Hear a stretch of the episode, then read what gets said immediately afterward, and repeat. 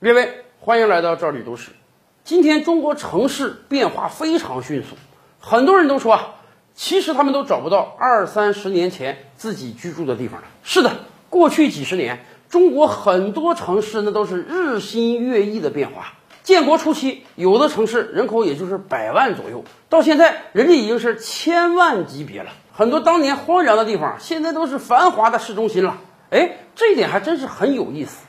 相对于古代啊，今天中国城市的发展速度简直是太快了。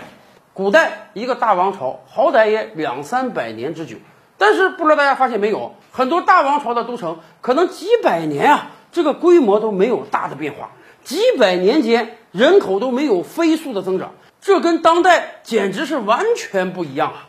为什么会这样呢？有很重要的一个原因，就是中国人的乡土观念、宗族观念。咱们这么讲吧，在古代，什么样的人是最容易人口流动啊，到别的地方居住，甚至扎根下来的呢？一个是商人，一个是官员，尤其是官员。不管你是从全国哪一个偏僻小村考上来的，哎，随着你的官职越做越大，你最终肯定是要到都城去工作的，而且在都城工作很多年。会不会有人就此就扎根下来，变成这个京城人了啊？以后一大家子都带过来呢？有，但是数量非常少。中国大部分古代官员啊，有一个致仕的概念。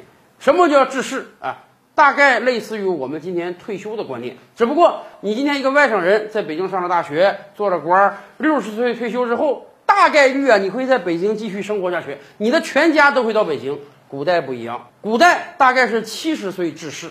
致仕退休之后，很多官员会选择啊告老还乡。哎，不管你以前担任过多么重要的职务，不当官了之后啊，就会回到家乡去。这是为什么呢？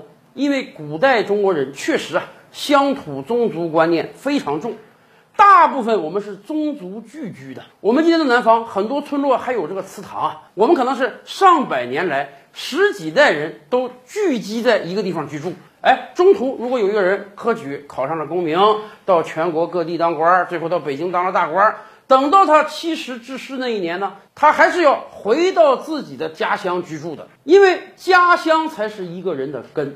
而且，作为中央高级官员，你如果留在当时的京城，说实话，伴君如伴虎啊，说不定哪天啊又有什么政治斗争把你牵扯进去。可是回到家乡不一样啊。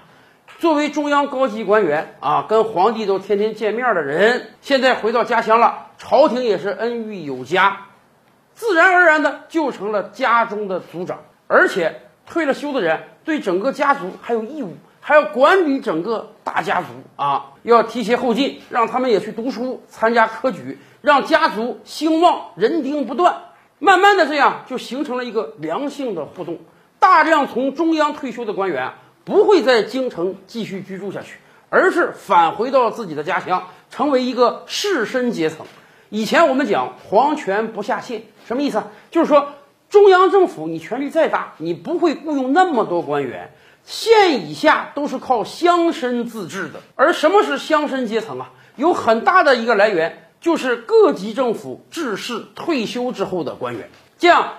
官员退休之后回到家乡，一方面繁荣建设家乡，另一方面不会对京城啊造成人口聚集的负担。要不然你想，如果每一个中央官员退休之后都在京城定居，把一大家子的人都带来，一个大王朝两三百年，那得多少人啊？京城会早就臃肿不堪了。所以正是有这样一个传统啊，京城才不会变得那么拥挤，而且大量的官员自己挣的钱也好。啊，自己捞的钱也好，他不会在京城买房子啊，在京城买房子太露富了。你有多少俸禄啊？而且在京城买房子，你致仕之后你又不能住，你还要回到家乡，所以大量的人会把钱花在家乡，这样对于古代各个地方经济的平衡也是有好处的。